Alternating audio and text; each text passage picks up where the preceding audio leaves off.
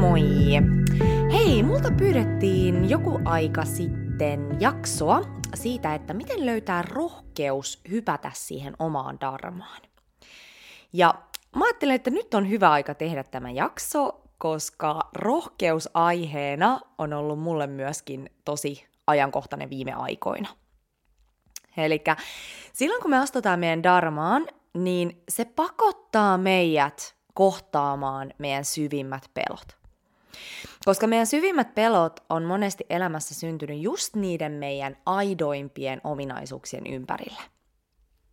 Eli sehän on paljon helpompaa, että jos joku kritisoi sua sellaisesta asiasta, joka ei edes tunnu sulle silleen kovin tärkeältä. Eli sanotaanko, että, että, että se on paljon helpompi mokata sellaisessa työssä, joka ei edes ole sulle mitenkään sydämen asia, versus se, että sua kritisoidaan sun sielun työstä.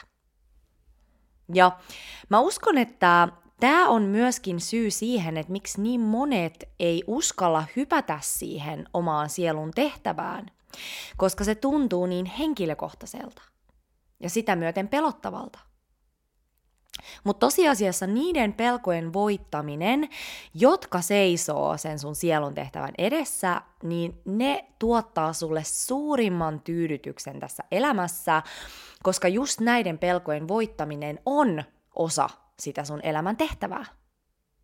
Eli meidän sielu on valinnut tietyt haasteteemat silloin, kun me ollaan synnytty tähän elämään, koska meidän sielu haluaa kehittyä. Eli tästä syystä se on vielä täällä. Ja me ei kehitytä ilman haasteita. Mä jotenkin näen, että me synnytään tänne sellaisina kirkkaina kristalleina, jotka loistaa silleen kirkkaasti. Ja tämä kristalli kuvastaa sitä meidän korkeinta potentiaalia, eli sitä meidän ydintä, sitä meidän darmaa. Ja sitten elämä alkaa haastamaan ja kolhimaan sitä meidän ydintotuutta – ja sitten me aletaan muodostamaan siihen päälle sellaisia suojakerroksia, jotka perustuu pelkoon. Ja nämä suojakerrokset on ollut ihan aiheellisia.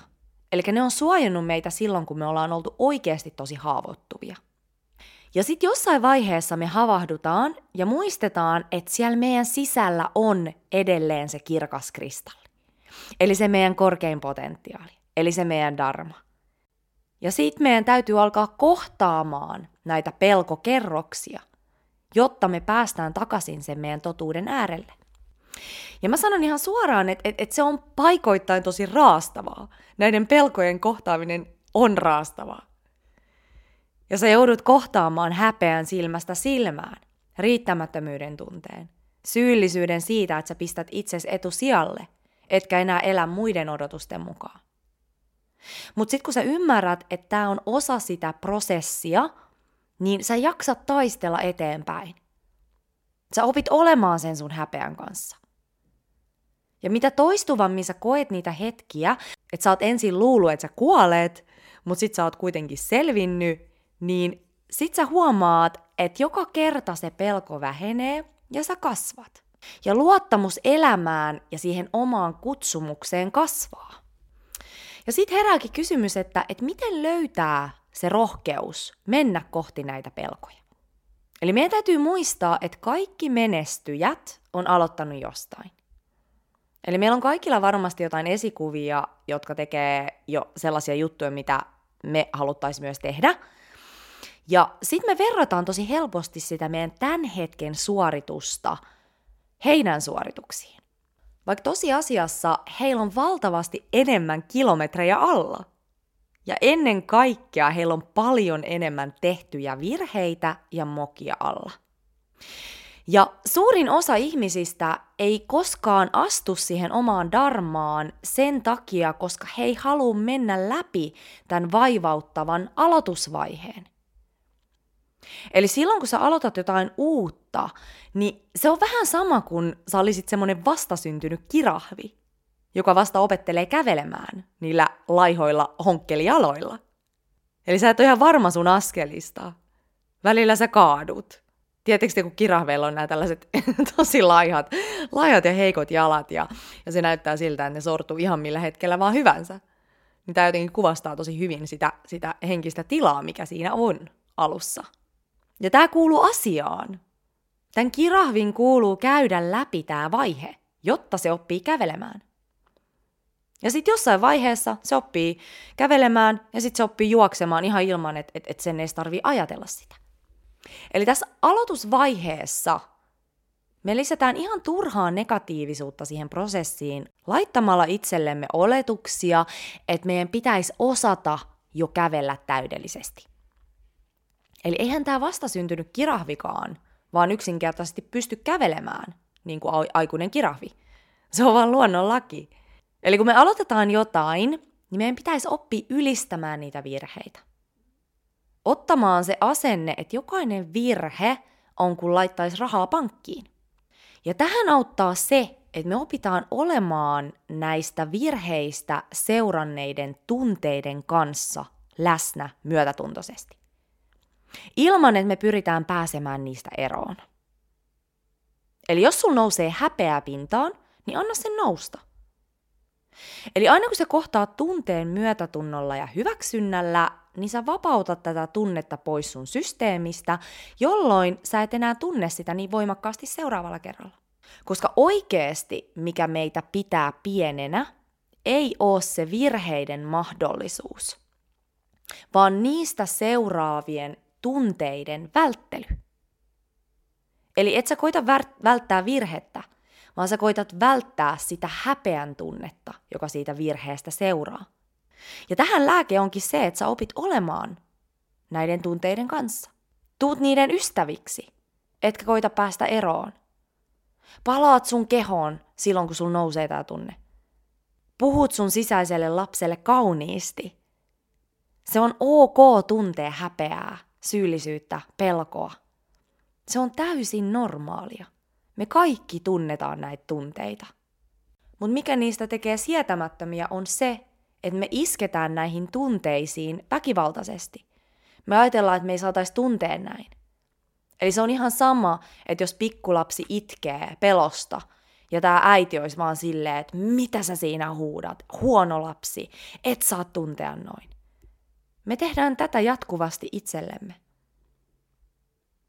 Eli yksi iso avain näiden pelkojen voittamiseen on se, että me vaihdetaan tämän äidin ääni myötätuntoiseksi ja rakastavaksi. Eli se on niin tärkeää, että me uskalletaan aloittaa. Ja ymmärretään, että aloitus on vaan yksinkertaisesti sellainen vaivauttava välivaihe, joka kuuluu siihen prosessiin. Eli se on vähän sama kuin, että et sä voi hypätä kolmosluokalle suoraan. Eli sun täytyy ensin käydä se ykkös- ja kakkosluokka. Ja sitten toinen ja mun mielestä tärkein asia, joka antaa sulle rohkeutta, on sen oman elämäntehtävän ymmärtäminen. Eli silloin kun sä tiedostat sen sun korkeamman tarkoituksen tässä suuressa kokonaisuudessa, eli että mitä sun on määrä tehdä, jakaa ja olla tässä elämässä, niin tämä antaa sulle selkeän suuta, suuntaviitan ja varmuuden siitä, että mihin suuntaan sun kannattaa alkaa raivaamaan sitä tietä. Minkälaisten pelkojen läpi sun on tarkoitus mennä tässä elämässä? Ja tähän auttaa esimerkiksi Dharma-valmennus, jossa me koodataan auki se sun elämän tehtävä. Eli jos mä annan esimerkin itsestäni, niin mulla vahvimmat Dharma-arkkityypit on visionääri, opettaja ja viihdyttäjä. Eli nämä on ne roolit, joiden kautta mun sielu sitoutuu ilmaisemaan sitä mun elämän tehtävää. Ja mitä elämäntehtävään tulee, niin Human Designissa mun inkarnaatioristi on Right Angle Cross of Eden. Ja mun aurinkoportissa 12. Eli tämä inkarnaatioristi Human Designissa on tämmöinen neljän portin eli lahjan yhdistelmä, joista muodostuu sun elämän tehtävä. Ja silloin kun sä käytät näiden porttien ominaisuuksia sun jokapäiväisessä elämässä, niin universumi käytännössä maksaa sulle palkkaa. Eli se ruokkii menestystä. Ja mun työtehtävä tässä elämässä on olla opettamassa ja artikuloimassa asioita tavalla, joka tuo muutosta kollektiiviseen kenttään, sekä auttamassa ihmisiä tunneperäisissä haasteissa. Eli mun tärkein lahja, eli aurinkoportissa 12, on mun ääni ja se, että miten mä sitä käytän. Eli mun on tarkoitus tehdä rahaa ja luoda menestystä käyttämällä mun ääntä.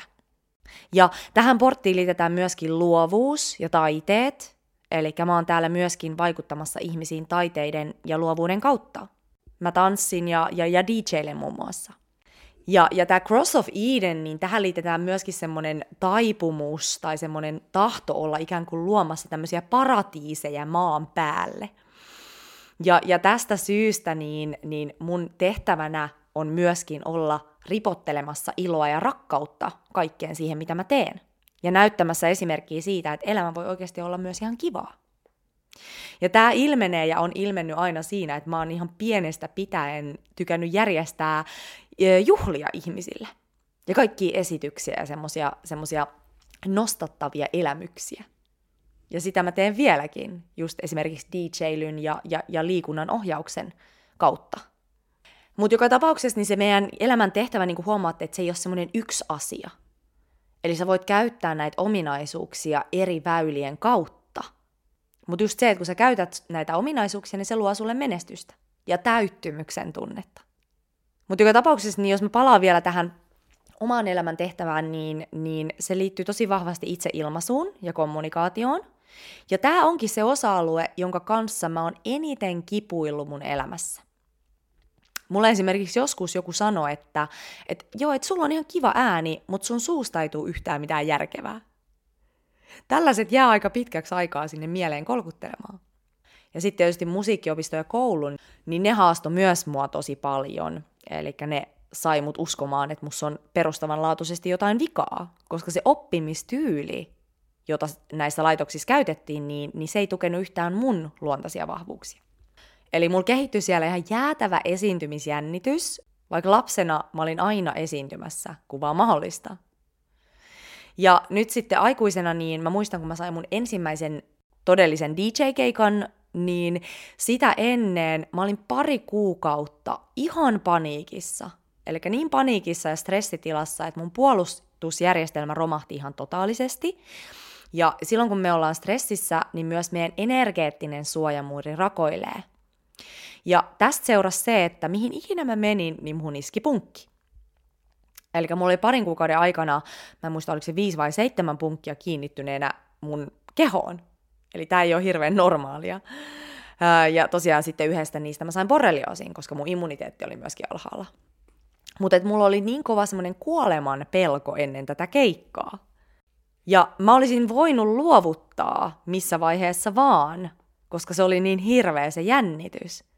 Mutta koska mä tiesin sydämessäni, että et mun on määrä ylittää tämä lavakammo ja mut on tarkoitettu esiintymään tässä elämässä, niin tämä antoi mulle voimaa mennä läpi tämän häpeän helvetin ja jännityksen helvetin. Ja mikä oli mielenkiintoista oli se, että mä olin samoihin aikoihin, tai oikeastaan vähän tämän keikan jälkeen, niin mä olin Annikan energiahoitokurssilla, jossa me sukellettiin edellisiin elämiin. Ja tätä ennen mä olin ajatellut, että mä oon joku uusi sielu, koska mä en ollut ikinä saanut mitään muistoja tai visioita mun menneistä elämistä, mutta tällä kurssilla niin mä sain. Ja mä sain tosi vahvan vision siitä, että kuinka mä olin Atlantiksen aikaan tämmönen ää, esiintyjä. Eli mä näin itteni semmoisilla isoilla lavoilla, eli mä olin tämmönen värikäs, säteilevä, feminiininen olento – ja sitten jossain vaiheessa mä huomasin, että mä en enää ollut mun kehossa. Ja mä, mä ihmettelin, että mitä, tää, mitä tässä tapahtuu. Ja sitten mä sain semmoisen tunteen, että mut totaalisesti häpäistiin ja tapettiin siellä lavalla. Ja tämä oli silloin, kun se Atlantiksen sivilisaatio oli äh, siis romahtamassa, jolloin tämä ikään kuin tämä maskuliinivoima oli saanut yli vallan ja siitä oli tullut toksista – vähän sama, mitä tässä ajassa on tapahtunut. Ja tosiaan tämä, tämä, tämä häpäisy ja tappaminen, niin tämä tapahtui tämmöisen maskuliinivoiman toimesta.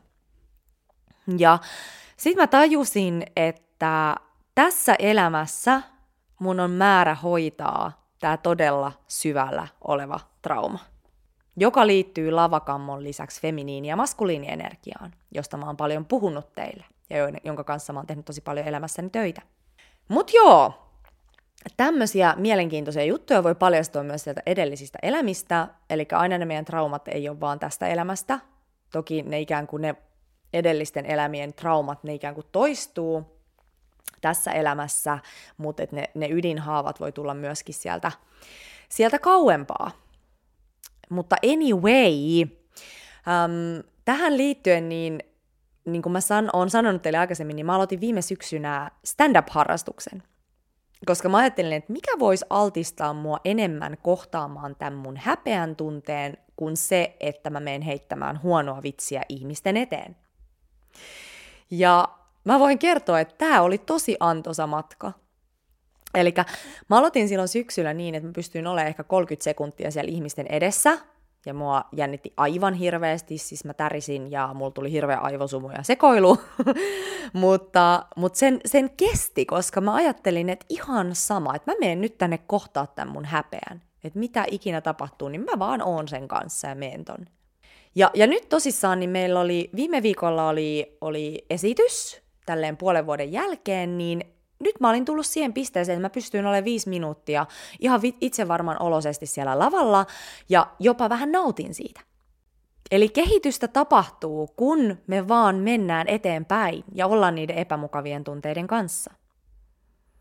Ja just se, että se, se kantava voima, joka sai aikaan tämän kehityksen – ja joka sai mut menee läpi näiden häpeän helvetillisten hetkien, niin oli se, että aina kun musta tuntuu, että mä en halua mennä sinne eteen, niin mä mietin, että mä en tee tätä itselleni. Mä teen tämän, jotta mä voin astua siihen mun darmaan ja tätä kautta palvella paljon suurempaa joukkoa ihmisiä ja tätä ykseyden verkostoa, jossa me ollaan. Eli darmassa ei ole enää, silloin kun sä astut sun darmaan, siinä ei ole enää kyse susta – vaan siinä on kyse siitä, että sä astut sun tehtävän tässä suuressa kokonaisuudessa, jolloin sä voit palvella muita. Eli sun dharma liittyy aina siihen, että sä voit jollain tavalla olla palveluksessa. Eli meidän lahjat on tarkoitettu jaettavaksi tähän yhteiseen pöytään. Ja aina kun pelko koittaa ottaa vallan, niin sä voit palata sun sydämeen, koska sun sydän on yhteydessä muihin ihmisiin. Ja, ja muistaa, että joka kerta kun sä ylität sun pelon, ja astut lähemmäs sun totuutta, joku muu myös hyötyy. Eli sun potentiaali on täällä syystä. Sun lahjat on täällä syystä. Joku ihminen tarvii tässä elämässä just sun lahjoja, sitä mitä sulla on. Jollekin ihmiselle se, että sä kerrot sun kasvutarinan, voi olla ratkaiseva tekijä siinä, että hänkin uskaltaa muuttaa oman elämänsä ja astua oman darmaansa. Silloin kun sä astut sun darmaan, niin kyse ei ole enää pelkästään susta. Ja silloin näiden pelkojen yli meneminenkin alkaa tuntumaan paljon mielekkäämmältä, koska se vaikutus ulottuu paljon laajemmalle kuin vaan sun elämään. Ja tässä on myös hyvä muistaa se, että joskus on vaan niin, että, että aika ei ole vielä kypsä. Eli tämä näkökulma on myös hyvä ottaa huomioon. Eli jos se pelko tuntuu ihan ylitsepääsemättömältä tässä hetkessä – niin se voi olla, että vielä ei ole oikea aika. Mä tiesin viisi vuotta sitten jo, että mun täytyy päästä eroon tästä lavakammosta, mutta mä en olisi silloin vielä ollut valmis. Ja mistä tietää, että ootko sä valmis, on se, että universumi alkaa tuomaan tällaisia mahdollisuuksia sun eteen, jotka antaa sulle mahdollisuuden kohdata nämä pelot, silloin kun sä oot valmis. Eli sun täytyy vaan luottaa, että asiat menee just niin kuin pitää. Ja että luonnolla on valmis ajoitus johon ei voi hirveästi oikeasti itse vaikuttaa. Et silloin kun se mahdollisuus tulee, niin sitten täytyy vaan hypätä. Mutta anyway, niin tämän jakson ytimessä on just se, että et, et siihen omaan darmaan astuminen tulee tuomaan sun eteen haasteita. Mutta sama, mitä sä kuulet esimerkiksi monen vanhemman suusta, on se, että vitsi tämä lasten kasvattaminen on välillä perseestä, mutta mä en silti vaihtaisi tätä mihinkään. Eli se on sama tämän darman kanssa. Kun sä päätät lähteä kohtaamaan näitä pelkoja, niin se tuo sulle niin paljon merkitystä elämään, että sä et enää halua perääntyä. Ja tässä ei tarvi olla kyse vaikka vaan lavalle astumisesta. Eli kyse voi olla ihan vaan siitä, että sä otat askeleen tuntemattomaan. Jätät sun vanhan työn. Päästät irti jostain, mistä sä oot pidellyt kiinni kauan. Alat parantamaan ittees. Ihan sekin, että sitoudut löytämään sun darman, niin se on tosi rohkea valinta, joka haastaa sua kyseenalaistamaan sen, miten sä oot tottunut aikaisemmin elämään. Ja tästä seuraa se, että sä joudut päästää irti asioista, joka saattaa vähän pelottaa. Jos olette lukenut tämän Mark Mansonin Subtle Art of Not Giving a Fuck, eli kuinka olla piittaamatta paskaakaan kirja, niin hän sanoo sitä, että, että, että mihin ikinä me ryhdytään, niin me tullaan kohtaamaan aina haasteita ja vaikeuksia. Eli se on ihan vakio. Mutta tästä syystä meidän täytyisi valita huolella, että mitkä asiat on näiden haasteiden arvosia. Eli minkä eteen me jaksetaan ponnistella. Tästä syystä sen oman merkityksen ja elämäntehtävän löytäminen on niin ytimessä. Koska me voidaan aina palata siihen silloin, kun usko elämään alkaa loppumaan. Tai itseen. Ja yksi juttu, minkä mä haluan muistuttaa vielä, on se, että mitä enemmän ja rohkeammin sä astut esiin sen sun oman totuuden kanssa, etkä enää koita miellyttää kaikkia, niin se on vaan fakta, että sä tuut kohtaamaan ihmisiä, jotka haluaa niin sanotusti kivittää sut pois sieltä estraadilta. Ja tämäkin on hyvä tiedostaa ja hyväksyä, koska se vaan kuuluu asiaan ja se on itse asiassa se merkki, että sä teet asioita ja toteutat itseesi. Eli jos joku vastustaa sun totuutta, niin sä voit oikeasti taputtaa itseesi olkapäälle. Koska se tarkoittaa sitä, että sä ilmaiset rohkeasti sun totuutta ja ajat jotain asiaa, seisot joku asian takana. Ja tällainen aiheuttaa aina vastustusta niissä, jotka ei resonoi just sen sun totuuden kanssa. Ja se on ihan ok. Se on tätä ihmiselämää. Hyvä. Hei, tällaista tänään. Jos sä haluat tutustua sun elämän tehtävään, niin tervetuloa Human Design ja elämäntehtävä valmennukseen. Eli tässä valmennuksessa me perehdytään siihen sun karttaan elämäntehtävän näkökulmasta, jolloin sä saat selkeän tiedon siitä, että mikä on se sun korkeampi tarkoitus tällä planeetalla. Ja tämä muuttaa kaiken. Ja jos sä haluat laajempaa kokonaisuutta, jossa me käydään myös läpi nämä sun vahvimmat Dharma-arkkityypit, joista mä puhuin tuossa alussa, niin siitä Dharma-koodivalmennus on sulle. Eli tämä on semmoinen neljän kerran valmennuskokonaisuus, jossa on myöskin human design, mutta tässä on myös paljon muutakin. Eli Dharma-koodin valmennuksessa me puretaan auki se sun henkilökohtainen Dharma-koodi, sekä katsotaan, että miten sä voit just tässä hetkessä alkaa ilmaisemaan sitä sun elämän tehtävää. Eli jos haluat astua omaan voimaan ja, ja omaan elämän tehtävään, niin laita mulle viestiä laura at vapauduvoimaasi.com. Ja muuten niin käy seuraamassa mua Instagramissa, Vapaudu voimasi on tili. Ja äm, ei mulla muuta tänään. Kiitos kun kuuntelit, ihanaa kun kuljet matkassa mukana. Oikein ihanaa päivän jatkoa, missä ikinä oletkin. Me kuullaan ensi kerralla. Heippa!